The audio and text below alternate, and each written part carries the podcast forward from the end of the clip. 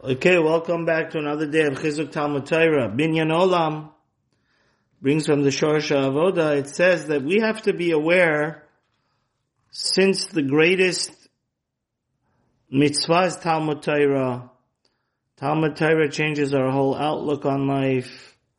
Talmud Torah keneged kulam. Somebody that actually is a Talmid Chacham and learns the Torah in the right way, which after learning Gemara Rashi Tosfos, he looks at the Rambam, Rosh, Rif, Tur, Bet Yosef, and the poskim, his mitzvah observance is also head and shoulders above the people that don't learn Torah.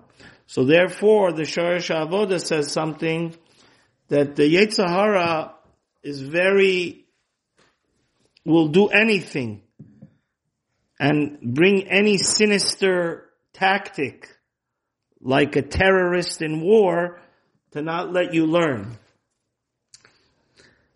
That, um, like he'll give you unusual Yetzer Hara of laziness.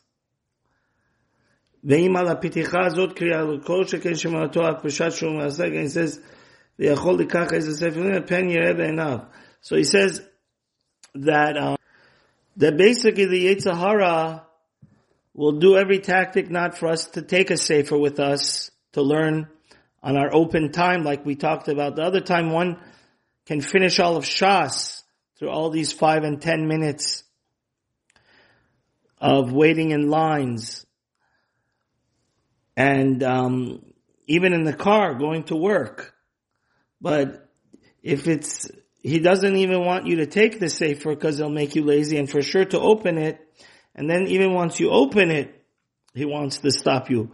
As Chacham Ben Sion also writes in his Sefer, the Yetzer Hara will have you do very magnificent and wonderful mitzvot, but in the end of the day, he does not want you to become a Talmid Chacham because your observance and your whole outlook on life will be head and shoulders above. So let's be aware of this. Lefum Tza'ara Agra. And may Hashem help us to use our time wisely and grow greater and greater every day.